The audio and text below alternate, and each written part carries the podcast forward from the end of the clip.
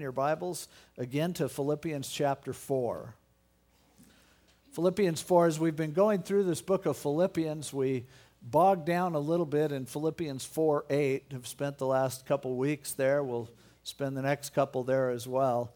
It's just such an important passage of Scripture. I just decided I dare not gloss through it or rush through it. It's, it's all about meditation, it's about what we should be thinking. And we so often think the problem with our lives is what we do, but ultimately the problem with our lives is how and what we think. Every bad action started out with a bad idea. And so the Bible puts a, an emphasis on what we deliberately think. It's what the Bible calls meditation, deliberately reflecting on things that will bring about positive changes in our lives. Paul told the Romans to be not conformed to this world, but to be transformed by the renewing of your mind. And so God wants to do a work in our thought processes that will ultimately result in lives that are constructive and that reflect who He is. So it's important for us to understand this eighth verse of Philippians chapter 4, the passage that says at the end of the verse, meditate on these things. Here's what you need to be thinking on. And he says, Brethren, think about this. Whatever things are true. And as we went through that the first week of this study, it was we were talking about the honesty that's necessary, the desire to know the truth, the desire to be honest with yourself.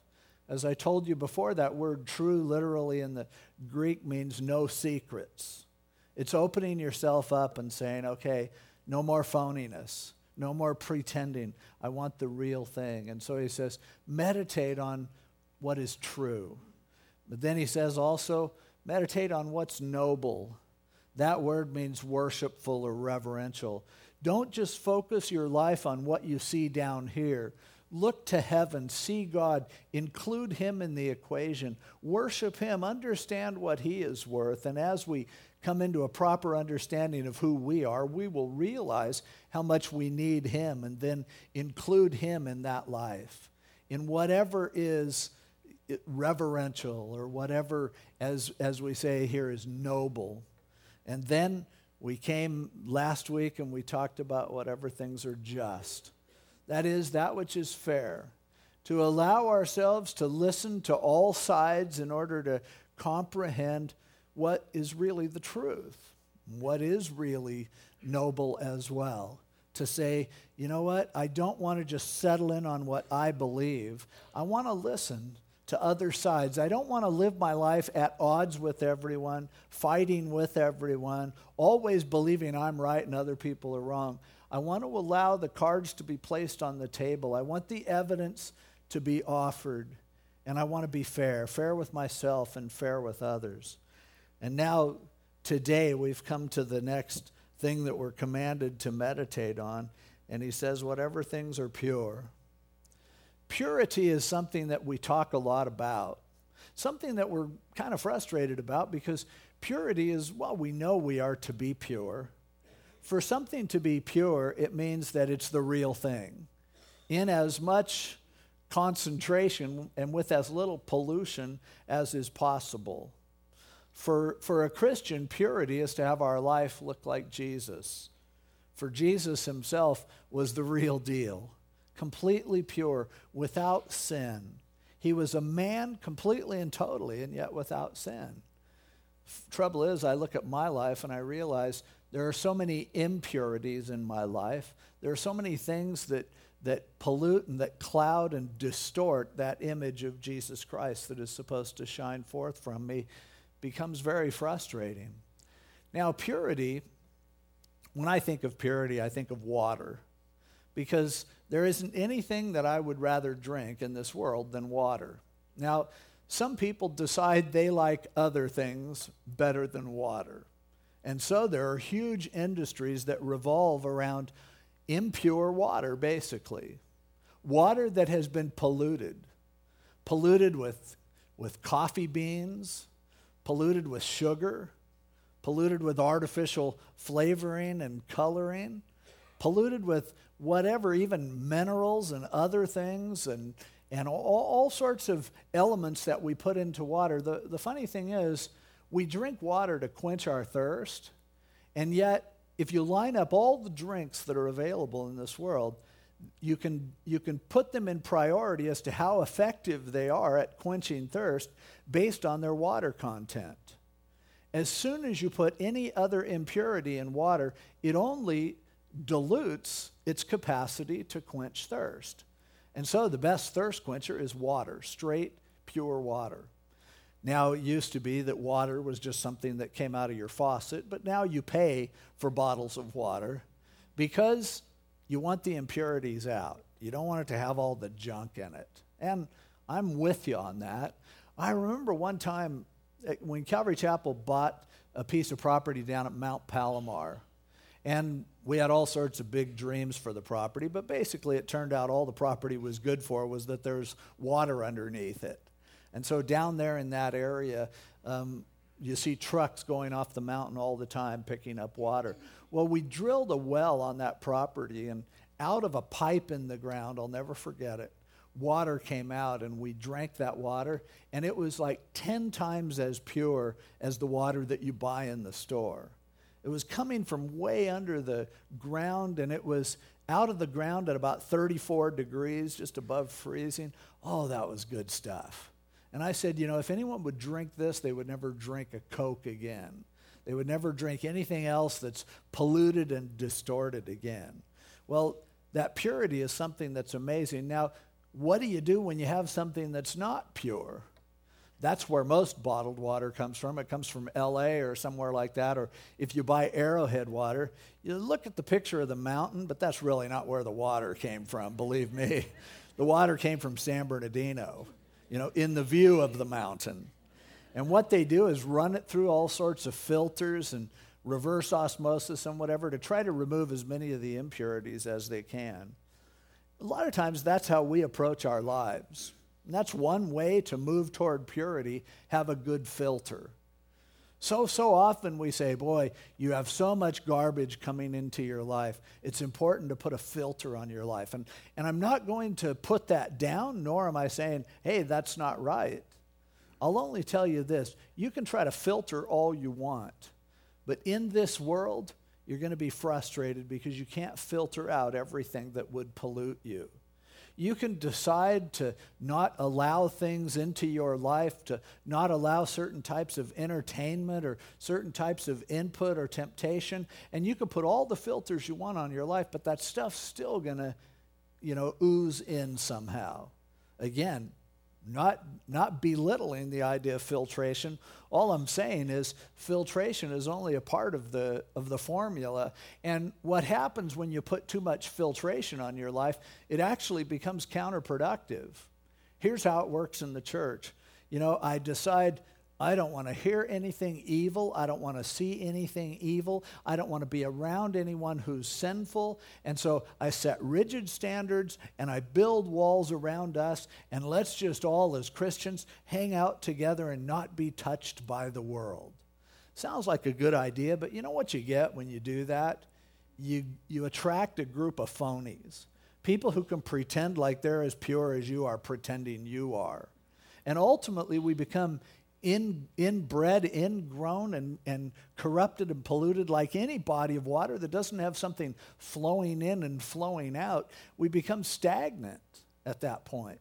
And that's why the Corinthians had a problem with that because Paul had told them, you know what? Don't hang around with people who are claiming to be Christians and they're living in immorality and they're living horrible lifestyles.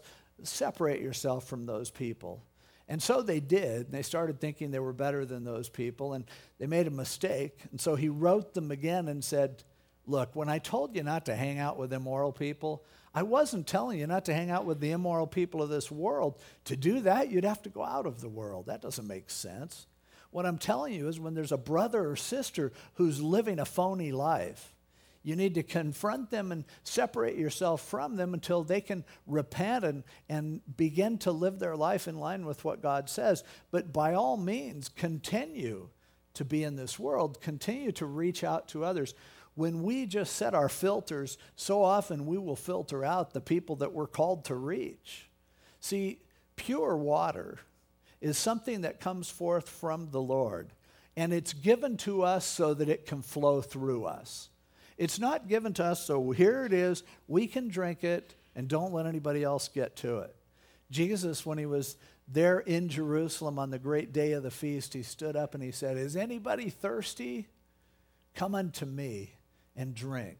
And he said, For out of your innermost belly will just flow and gush forth those rivers of living water. And it said, This he spake of the Spirit.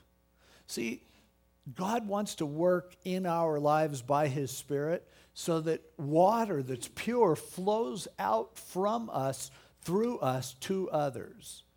The reason he wants us to be pure is because purity is what the rest of the world needs. Now, you can use filtration and achieve a certain level of purity, but the best way to, the most efficient way to remain pure is to go from a pure source, first of all, and then where there's a lack of purity, add pure water to that so that the, so that the impurities become minimized as the, as the overall batch is saturated by that which is pure because impurity is always judged by the, the number of parts per million of impurity to purity. So when you add purity, you end up benefiting everyone and everything. And that's what ministering in the Spirit does. That's what ministering to each other does. Is it's like taking this fresh batch of, of living water, of, of fresh and pure water, and infecting the world with it, infecting the people around us with it. And so God calls us to be that kind of conduit. Again, if we decide we would rather just be in a little private place where it's just us and our friends, that becomes the most polluting and stagnant influence ever. But as we allow the Spirit of God to flow through us, to reach out and touch others, we recognize that that pure water of God's Word that we possess is something that can flow through us and be a purifying influence on those around us. Now, when it comes to meditating on what's pure, a part of that is to say, boy, I'm looking at Jesus and I'm realizing I'm not as pure as he is. I'm fake sometimes. I've, I've become corrupted by the influences around me. The world, the flesh, the devil, they're destroying me. Recognizing, hey, I'm not pure and he is. But that meditation can go past that. It's not just an awareness of our impurity, but our meditation ultimately has to become God can do something about this. 1 John 1 9, if we confess our sins, he is faithful and just to forgive us our sins and to cleanse us from all unrighteousness. God can do that cleansing work in our lives. How does that work? Well, turn over to 1 John chapter 3.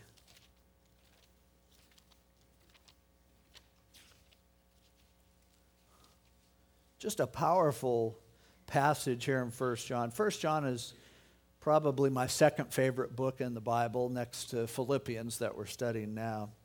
But look at 1 John chapter 3 beginning in verse 1.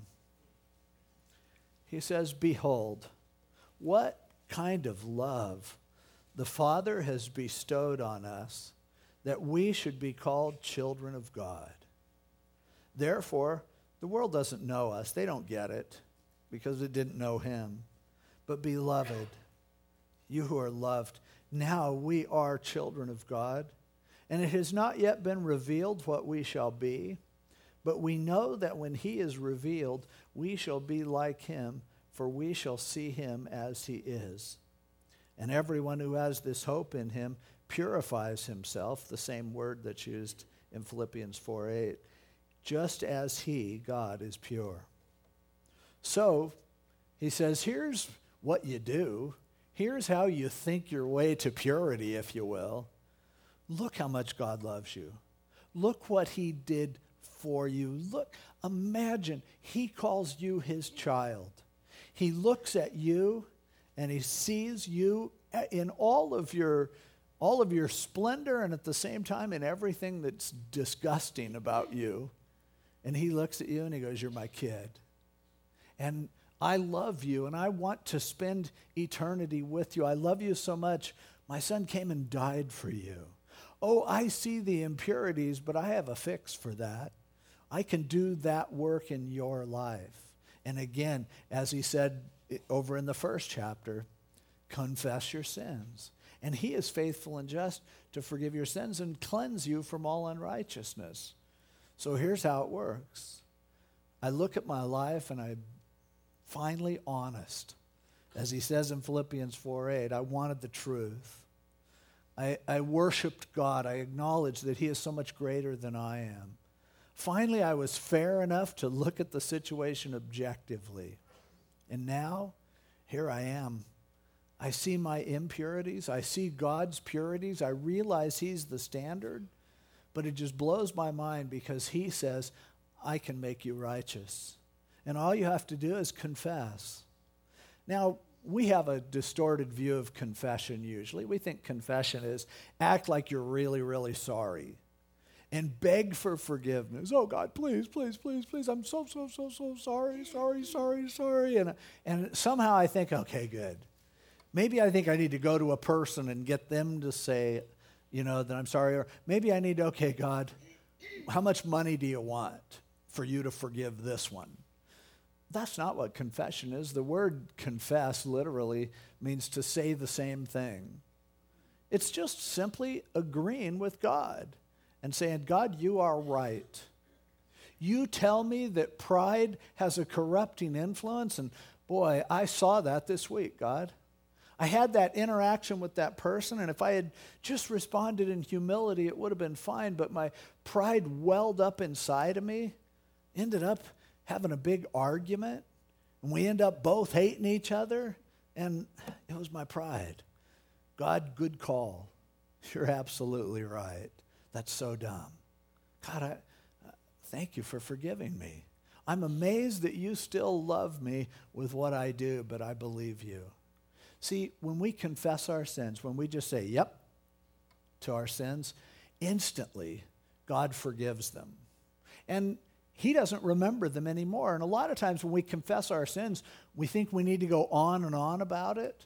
Maybe even, yeah, you know, I sinned a couple of years ago, did something really horrible. And so every time I come to God, I keep reminding him of this thing. And he goes, I don't want you to remind me of it. You don't have to remind me of it. I don't even know what you're talking about anymore.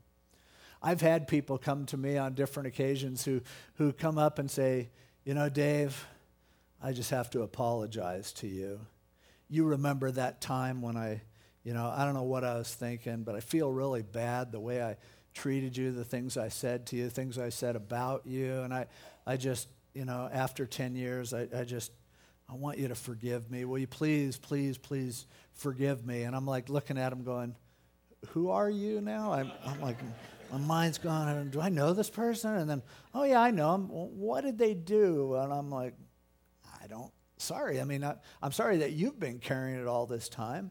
What I didn't forgive you for, deterioration in my brain cells, took care of it. It's gone. I don't know. I don't even know what you did. And in a sense, that's God when we just keep belaboring our confession. Because the minute you go, God, you're right, he goes, about what? Just shut up. Okay? He forgot it. It's done. It's clean.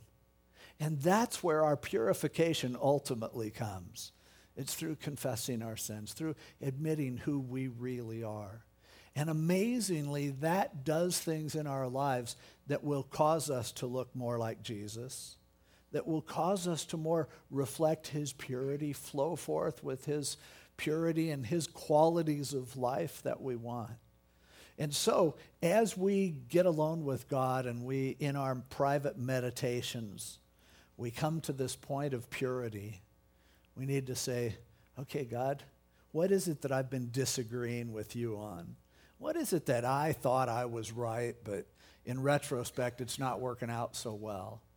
And I see those impurities in my life, and the second I admit what they are, they're gone.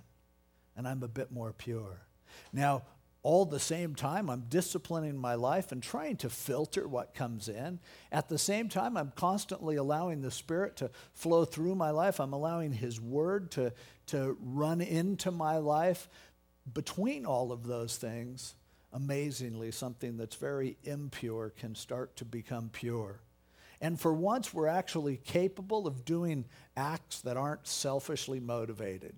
We just see God doing things and we look at it like, wow, I can't believe that. That's not me. It, it actually is you. But it's you when you're cleaned up. It's you when you've admitted your need before God. And so, again, hey, whatever is true, if you don't want to know the truth, you'll never get beyond that. But once you decide to not have secrets anymore, and then you begin to worship God, and you start to play fair and stop stacking the deck of injustice, then you approach Him at His throne and receive from Him that purity that He wants to give you. Now, after saying that you need to meditate on things that are pure, again, back in Philippians 4 8, whatever things are lovely, Lovely isn't a word I use a lot. You know, you won't usually hear me describing things as being lovely. It just sounds like kind of a sissy word to me, to be honest with you. And I, I might say something's cool or, you know, somebody go, isn't this lovely? Yeah, it's all right. You know, it tends to be my descriptive, my limited vocabulary on descriptions. The word here for lovely is a word that literally takes a Greek word for love, phileo, and it puts before it a prefix pros, so it's pros phileo. The word pros means towards, moving in a direction of proximity. What this word is talking about when it talks about lovely is what direction are you moving? Are you moving towards love or are you moving away from it? Are you surrounded by love? Are you bringing love into life? Or are you pushing away from it? See, that's how ultimately we developed the term lovely because something that is an atmosphere of love, something that is designed for love, if you will, designed from love, it ends up going, wow, this looks lovely. There are certain places, certain locations that are more romantic than others, for instance. And if you want to have a really romantic dinner with your spouse, you typically won't go to McDonald's nothing against McDonald's. I've enjoyed many a Big Mac over the years, but usually that's not what you call a romantic dinner. There are other places that when you go to them, it's like, wow, you, you almost, there are some places that if you go to eat there, you'd feel really stupid having a fight while you were there because, like, why waste this atmosphere? There are people who have the capacity to decorate out of their heart and make a room just beautiful. And I hate to say it, but lovely. Now, if I, the reason I don't like the lovely word probably that much is because if I were to decorate a room, it, I mean, and I've never done it completely, but if I just did it just for me, I mean, the room would have a whole lot of books, ugly books in it, probably be a bearskin rug on the floor, a dead bear laying there. You'd have heads of dead animals all around the walls. You can see why Anne won't let me decorate our house. Over the fireplace, big rustic mantle, and a whole lot of guns. You know, with smoke just coming out of the barrels and, you know, every kind of gun imaginable hanging on the wall. You come into that room and no one would say, This is just lovely. In fact, you'd probably look at the room and go, Man, this room is just oozing with hate. You're glorifying death. And that's why guys, normal guys, aren't asked to aren't asked to decorate rooms because most of us are not really good at making a place look like love. But girls can go in and, and with their love, and okay, some guys can too, I understand, I'll give them that, and, and just go, wow, this place just, it looks romantic. It looks lovely. Our lives, we have a choice of decorating everyone we are around, everyone whose life we touch and we decide am I going to leave an influence of love or am I going to just leave an influence of a smoking gun? am I just going to leave souvenirs of death all around? Some people are able to walk into a room and you just feel the mood change. There are some people, when you see them, it's just, they are such loving people that you're touched just to see them. There are other people that just, boy, it, you, you get tense when you get near them. It's like, what are they going to be upset about now? What, is, what are we going to fight about this year?